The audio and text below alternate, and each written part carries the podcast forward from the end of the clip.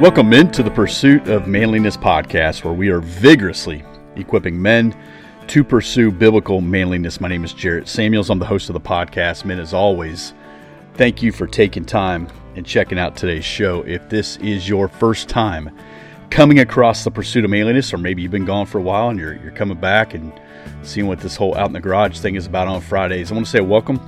I'm thankful you're here. When you get the opportunity, make sure you visit thepursuitofmanliness.com. You can find this podcast episode, but you can find almost 400 other podcast episodes listed there.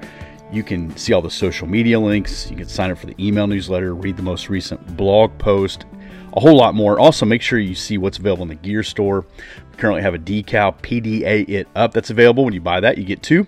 Uh, the Out in the forgive me, the Quiet Life T-shirt, the black and orange one. Um, it is restocked. It's back in stock, so we have some of those available now. Uh, you can sign up for the Fall Men's Retreat, and you can see uh, all the information about Tribe Session 12, which will begin June 1st. So registration is open right now. Make sure you secure your spot. There's always guys who hear that and think, yeah, yeah, yeah and then day before two days after they're stressing out freaking out. Their wives are sending me messages asking can you get in? I know it's too late. I'm just finding out about this. Listen man if, if you want to get in it get in it. We're holding 200 spots uh, we have, I don't know the number, just shy of 50 right now filled up. I know that. Uh, just shy of that number. So we're on the 40 uh, something. Uh, but not only that, if you're in it and you're thinking you want other guys to get in like get on them. Say, hey, let's let's move on this. Let's make sure we get our spot secured in this. International guys, we ship international. We have a strong international community as well. So you want to get in that. If you are watching this on YouTube, you'll notice a couple things. One, I am out in the garage. And uh, I remembered almost instantly when I hit record all the things that used to stress me out about going out in the garage. One is I like to keep the door up if possible. I just like the natural air. It's just it's good, better, but uh, there's so many variables, so many variables. Yard work, buses, people walking by, pets, birds, whatever, and um, not only that, like moving the equipment, I think I have something figured out here that will work better. I don't like to leave like the microphone in the garage. My garage is not climate controlled, which means um, equipment, special electronics, doesn't do well in extreme heat or winter. But nevertheless, we'll figure it out. I just think it should be out in the garage. I just think that's where it should be. So, to the best of my ability, I'm going to do that. If you're listening on audio, obviously you're not seeing any of this, but I have a different microphone I hope it sounds okay. This is this will more than likely be the out in the garage microphone because I don't have to move the other microphones for the other podcast. It's a whole thing. And then I got the camera going for you guys on YouTube. So you got that. The second thing is you'll probably notice so I step back here for you listeners. Uh, Tribe Fitness T-shirt. I'm wearing this in Tribe. We have a group, Tribe Fitness. We don't have a workout regime or anything like that. It's just guys who are in that session of Tribe can go to Tribe Fitness Group and they get accountability. They get community conversations. Here's what I'm doing. Some guys screenshot. Some guys ask questions. Whatever. So if you see the shirt, you say, "How do I get one of those?" I don't know. I don't. I I didn't buy this one. Um, Kevin Thatcher, who's in Tribe, been in Tribe for a long time. Uh, he kind of spearheads that group, gets them all to going together. So this was a shirt for this particular group. I assume they'll stay with that. I don't know. So if you are considering Tribe and you're saying, "Hey, I need to get healthy," by the way, physically healthy, um, that is a component that that that's there. Uh, we have a Tribe Armed Forces group too. I don't know how I got on all that. The other thing I wanted to note was Exodus chapter 16, but this podcast is sponsored by Dark Water Woodwork. Exodus 16, Dark Water Woodwork, they go together because the code for this week is Exodus 16, all capital letters, one word, and you will save 15% off of your out in the garage beard bundle. That's a beard balm, beard oil, incredible product, high quality, great scent, is not greasy and it lasts throughout the day. So um, I love it. My wife and kids, they're all for it. All the guys that I know have tried it They're like, yep, yep, we're in on that. So Darkwater Woodwork, sponsor of the Out in the Garage podcast, Exodus 16, darkwaterkc.com. Let's get into this now. All that talking, all those thoughts would you believe there are absolutely no notes here? So this is just uh, we're just talking and walking through this just like we do out in the garage. Exodus 16, bread from heaven. Now, my Bible has titles above the chapters. A lot of Bibles do, or even portions of chunks uh, within uh, chapters. There'll be titles and stuff. And I've said before, you know, I had a friend who had a Bible that that it was blank at the top. So the point was you wrote in what you felt like that was about. I find that interesting because I don't know if I would call this bread from heaven. I think I would call it more like grumbling and complaining because that's what's transpiring here. And this is not the first time. The nation of Israel has been brought out of slavery from Egypt parting of the Red Sea. Once they saw the uh, Egyptians chasing them, they accused Moses of just bringing them out there to die. God parts the Red Sea. They go through. The Red Sea engulfs the Egyptians. They sing this, what is called the Song of Moses. We got dancing and all this stuff breaking out. Tambourines are coming out of their hip pockets. Um, probably tambourines that they had pillaged from the Egyptians before they left. But they're singing and dancing, and all of a sudden, the water is bitter in chapter 15, and they grumble and they complain and we throw a log in there, and suddenly we have good water. In Exodus chapter 16, we're hungry. There, there's few things that will change a personality like being hungry, right? Like there's few things in your life that will move you from being a kind, compassionate, generous, patient individual than being really hungry. I can tolerate some hunger. I could tolerate going without, or if I know, hey, in an hour or two we're going to eat or whatever. When my kids were younger, when they were hungry, that, that was a that was a greater tension, especially when it was hard to communicate with them. So I I understand the nation of Israel grumbling and complaining to a degree here. I do. However, I think uh, Moses does a good job of calling them out of who they're really grumbling and complaining to. Exodus 16, they set out from Elim, and all the congregation of the people of Israel came to the wilderness of Sin, which is between Elim and Sinai, on the 15th day of the second month after they had departed from the land of Egypt. The whole congregation of the people of Israel grumbled against Moses and Aaron in the wilderness. The people said of Israel said to them, Would that we have died by the hand of the Lord in the land of Egypt. They said, We'd rather die in Egypt We'd rather God just killed us in Egypt when we sat by the meat pots and ate bread to the full. For you have brought us into the wilderness to kill the whole assembly with hunger. Now, I, I like sarcasm. I like to have a quick response to things. It gets me in trouble a lot of times, and it's not it's not a gift necessarily, but it can be. It can be a gift depending on how you use it uh, I've thought of this time and time again when I read this portion of scripture. I just wish somewhere it was documented that Moses turned around and looked at them and said, You are right. You are right. God and I went to this giant ruse of sending blood river gnats and frogs and darkness and killing cattle and lightning and all those all and even to the point of killing the firstborn. I know it seemed a little extreme, but we had to get our point across because there were not enough graves for you in Egypt. Actually, Pharaoh was in on this as well because he said, "What are we going to do with all these people?" So we brought you out here to to kill you. I, what would they say? There's been times in ministry that people have grumbled and complained against something I've said or done or just me in general. And uh, I've given them some kind of comment back like that. I've said before, I remember someone saying, you know, hey, I, I got a bone to pick with you or I'm not happy with you or something like that. And I said, you know, get in line. There's a long line of people who feel the same way. And I don't even know what the bone to pick was or what it was about. Uh, I don't think that person ever forgave me for that. I think they were mad at me for the, the, the rest of the time that I, that I have known them. And still to this day, um, there was someone this weekend who I'm like, I think you're mad at me, but I don't, I'm not sure what I did. Uh, but hey, get in line. It won't be the last person mad at me. Uh, Moses, you're going to be in leadership. You're going to have people mad at you all the time. All the time. It doesn't matter. It doesn't matter what you do or what you don't do. Someone will always be upset. I mean, you're going to see people upset with him eventually because they say, So you're the only mouthpiece to this? What do you mean you're the only one that God's speaking to? If you're going to be in a position of leadership, and I think this is why some people choose not to be in leadership because they know they'd have to lead someone like themselves, you're going to have people grumble and complain. The Lord said to Moses in verse 4, Behold, I'm about to rain bread from heaven. Could you imagine what that looked like when God just unleashed bread from I'm about to rain bread from heaven. There's is there songs about rain and bread? There's songs about fire from heaven, which is never good. Bread from heaven for you and the people should go out and gather a day's portion every day that I may test them. I may test them. So God wants to see what's really in their heart. He knows what's in their heart. But see, when you see what's in your heart, which is hard for you to do sometimes, when you see some of the darkness, the bitterness, the anger, the resentment, the cynicism in your heart, you're like, hmm, Not as good as I'm trying to be now, am I? I will test them whether they will walk in my laws or not. They don't know how to walk in God's laws. They don't know anything about walking in God's laws. They don't know anything about being the people of God. They think they do. I wonder how many congregations are this way. People walking in and out every weekend who think they're good, who think they're fine, who think they have nothing more to learn or to gain, and they're there more of a social gathering or as a club or organization or just to make themselves feel a little better. Um, but they don't know. Like they don't really know what they're doing.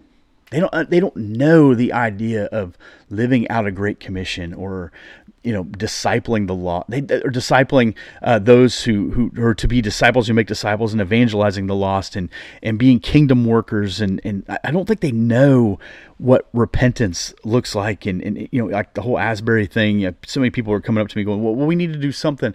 Uh, at any point when, when, when service is over, you're more than welcome to stay after. You're more than welcome to stay as long as you want. Building's open quite a bit. Come all the time you want. Do are we going to organize a 48 hour? Probably not. Unless the Lord leads us? Probably not. These people didn't know. They didn't know, but this was going to re- be revealed. Uh, so, six days, bread from heaven. Day six, gather twice as much because you're going to eat the next day. So Moses and Aaron said to the people of Israel, this is verse 6, An evening you shall know that it was the Lord who brought you up out of the land of Egypt. They didn't know it already. They didn't know it already and I, and I'm gonna I'm gonna browbeat these guys quite a bit, but I'm browbeating myself because time and time again, I should already know this. I should already know this. I shouldn't have to relive these things. I shouldn't have to experience this stuff over and over. I should have this figured out by now, shouldn't I? And in the morning, you shall see the glory of the Lord because he has heard your grumblings against the Lord. For what are we that you grumble against us? Again, I'll go back to this. I think there's a lot of people who will never be in positions of leadership because they know they'll have to lead people like themselves. There's a lot of people who would run from any opportunity to be a leader in a church. Now, there's people who want to be leaders in a church. I think that's a different conversation. What I'm talking about is people that you say, hey, would you lead this ministry? Would you lead this team? Would you lead this service hour? Would you lead this group of people? And they don't want any part of it. Not that they're not qualified it's that they know they would have to lead people like themselves and it's easier to sit on the sidelines and grumble. It's easier to be in the pew and just you know roll your eyes eyes open ears closed go home stand in the kitchen and say what a what a mess they made of things that day. Boy they really made a mess of that worship service. I can't believe she always has to sing that. I can't believe he always says that. I can't believe we always do that. I can't believe we haven't figured that out. I can't believe but to sit at a table and say i want to be a difference maker. I want to i want to be a change agent no, we, we don't we don't have that. And so what you have is you have people who have have the giftedness of leadership, but don't necessarily have the heart behind it. And so you get people in churches who rise to places of leadership that wouldn't be a leader anywhere else in the world. There's no other organization, there's no other business, no other job in the within the community that would place that person in a position of leadership. But in churches, they've been placed in positions of leadership just because they've been there longer or because they bought the table or they, they, they bought the keys so they gave themselves a copy of it. Or you know, they just happened to be the right person at the right time and now they're in a position of leadership and they have a death grip on it but they're not really leading. They're more controlling if anything. They lead out of fear fear that they might possibly lose control. And so we have a leadership problem within our churches. We have a giant leadership gap and when there's a leadership gap somebody's going to step into that leadership gap. When when there's when something's missing, someone's going to step into it. When when Moses goes up the hill here for a while, Aaron, who thinks he's a good leader, is going to say, "Give me all your jewelry. We're going to make a golden calf." He's going to make an utter mess of things. Now he thinks he's a leader. He's been put in a position of leadership, partly because Moses didn't really want any part of it. But before long, Aaron is certainly going to be kind of fading out of the story a little bit more when it comes to the actual leadership. They go on to say that your grumbling is not against us, but against the Lord. How often do you think about that when you grumble about leaders in your community, leaders in your government, leaders in your church, leaders in your ministries, leaders in wherever? How often do you look at that and say, if God has really placed this person in a position of leadership and I'm grumbling about them or I'm grumbling to them, I'm actually grumbling against the Lord? Kind of changes our perspective on this, doesn't it? Oh, it's easy to get upset. I'm not saying you shouldn't be upset about things. No, I'm not, I'm not saying you shouldn't have conversations about things. Listen, I think one of the worst things that can happen is for a person to be in a position of leadership for a number of years and no one ever have the courage to say, Can I talk to you? Can I tell you how you come across when you say this?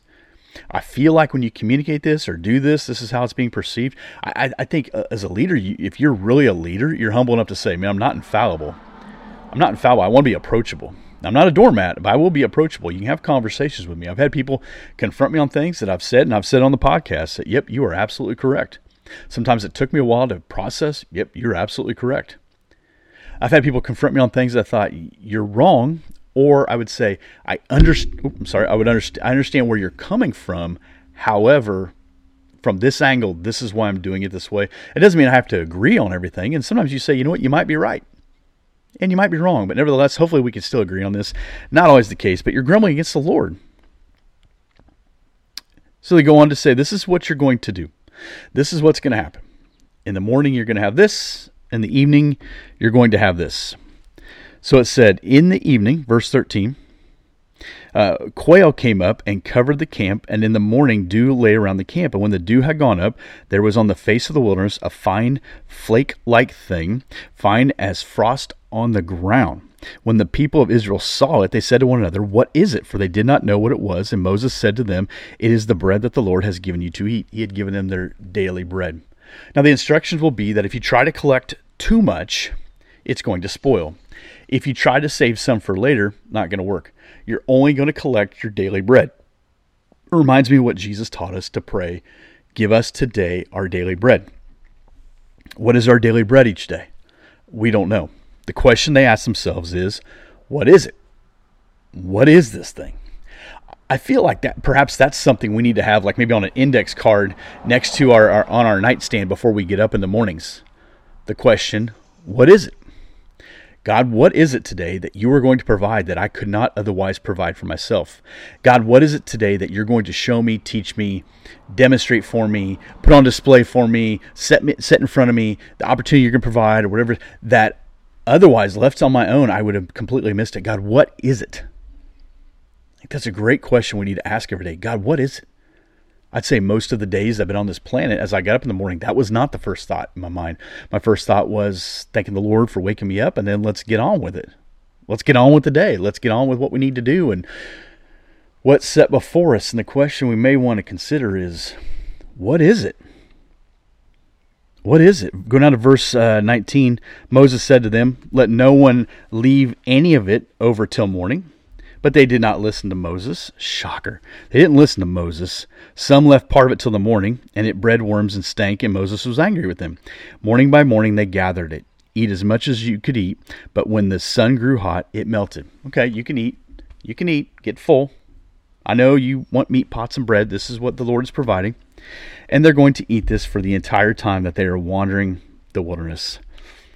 Verse 26 The Lord said to Moses, How long will you refuse to keep my commandments and my laws? See, the Lord has given you the Sabbath. Therefore, on the sixth day he gives you bread for two days. Remain, remain each of you in his place. Let no one go out of his place on the seventh day. God had completely provided. He had completely provided enough food for those six days. That sixth day, we're going to double up, get ready for the seventh day. The seventh day was going to be rest because they're going to need it to continue the journey. God had provided everything and yet they continue to miss it. Even when they knew they were slaves in Egypt, even when they knew they were almost murdered right on the doorstep of the Red Sea, even though they knew they couldn't drink the water and God had turned it to uh, water that was drinkable, even though they had knew they had absolutely no food and what do you know? Uber Eats out of the sky on the ground. Here's all this food. What is it? It's food. It is provision. God said, I'm doing this to test to see what's in their heart. And they decided, still not going to trust Moses. Here, here's my word of encouragement for you people who are leading in any capacity, whether it's just simply within your home, whether it's in your church, community, a government, political situation. Maybe you're out in the public's eye. I don't know where you're at. Maybe you're leading young men and women. Maybe you're in the classroom. I don't know. There will always be people who will challenge any credentials you think that you have. I like that Moses isn't walking around with his credentials, no lanyard around his neck, no ID badge to get him in the building. He's not walking around with his resume because he really doesn't have one. All he knows is he's a man called to this position to be faithful. And there's people, regardless of what has transpired in front of their eyes, there are things that happen in the first 16 chapters of Exodus that will never happen within your leadership. So don't be shocked when people question your leadership. Don't be shocked when people look at you and are not sure if you're qualified to be the leader within whatever sphere you're in. And it's not your job to prove to them otherwise. I have the credentials. I have the education. Who cares? I've said it before. If you got to tell them you are something, you're probably not. Oh, there's people all the time that will, will look at me, regardless of whatever it is. I, I use, you know, we have the name, the pursuit of manliness. I can't tell you how many times I've been interviewed for a podcast, and the first question out of their mouth is, "So, what is this pursuit of manliness?" And there's real like this mockery that this this big misogynistic, you know, bro cave thing going on, and so you begin to explain to them, and it's funny to listen to them just go, "Oh, okay, okay, sounds good, yeah, yeah." But that that's not what they wanted to do, did they? I can't say how many guests get on and they see me and they see a beard or a flannel shirt and go, "Oh, I guess maybe I should have wore my whatever." No, where would you wear, man. What are we doing? what are we, thankfully, we edit all that out of a podcast. But what are we doing? Who cares what you look like? Lead within your sphere of influence. If you have kids, you know that they don't always think you're the smartest person. Not your job to yell and scream at them until they think you're smart, until you know what you're talking about. You love love them well, lead them well. Hey, sometimes you miss. Sometimes you get it right, sometimes you get it wrong. Here, God is giving Moses undeniable evidence. You are the person to lead, and he's still going to struggle big time. He's giving the nation of Israel undeniable evidence that he is God and he is using Moses to lead the people, and they still don't trust, even as they're gathering food that they have no idea where it came from. It's like Moses just put on the best potluck in the world and he said, just take two slices of pizza and they take seven and stuff four in their pocket. Like, there's some people, they're just never going to get it. They're just never going to get it. They just can't help themselves. They just, there's some people, common sense is not common. They just don't have it. And so here's Moses leading the nation of Israel they're not trusting him. They're complaining around every corner. Oh, by the way, we're not done yet. If you know, if you know the story, they're not done complaining, and we're not done having obstacles to overcome by any stretch of the imagination. We'll do our best to try to unpack it, but here we see that God provides. What was their response? Grumbling, complaining. What was God's response? Mercy, food, provisions. They don't know that Moses is interceding for them. They don't know that Moses and God are having conversation. That, that, frankly, they don't even care. If you're in a position of leadership, you're going to lead people that frankly don't care. You're going to lead people who are apathetic, who are indifferent towards you, who could care less if you stand behind a pulpit, sit behind a table. They care less if you take a hit on a vote or if you take, you know, a bad rap for making a decision. They don't care. They just don't care. Some do. But what I'm, my point is this: you're always going to have the detractors. You're always going to have that. That doesn't change the call that God has set before you, right? That doesn't change the call that God has brought you to leading in any capacity, whether it's just within your home, and I don't minimize your home, and hopefully you know that, but I'm saying within your home, it's just you and your wife, or it's you and your wife and kids, or you have step kids or step grandkids, whatever whatever variables you got. That's a big deal. Within your neighborhood, maybe you're the HOA guy. I love those guys. Maybe you're HOA guy. Maybe you're leading within your community. Maybe you're a first responder. Maybe you're a little league coach. Maybe you, you know, at the university. Maybe you're, you know, I, I, I don't know. But in any position of leadership, uh, to any degree, whether you volunteer to coach, you know, eight-year-old soccer, there'll be parents who will be ungrateful. There'll be somebody who thinks they could have done it better. It's not necessarily our job to prove them otherwise. It is our job to try to be as faithful as possible. Amen.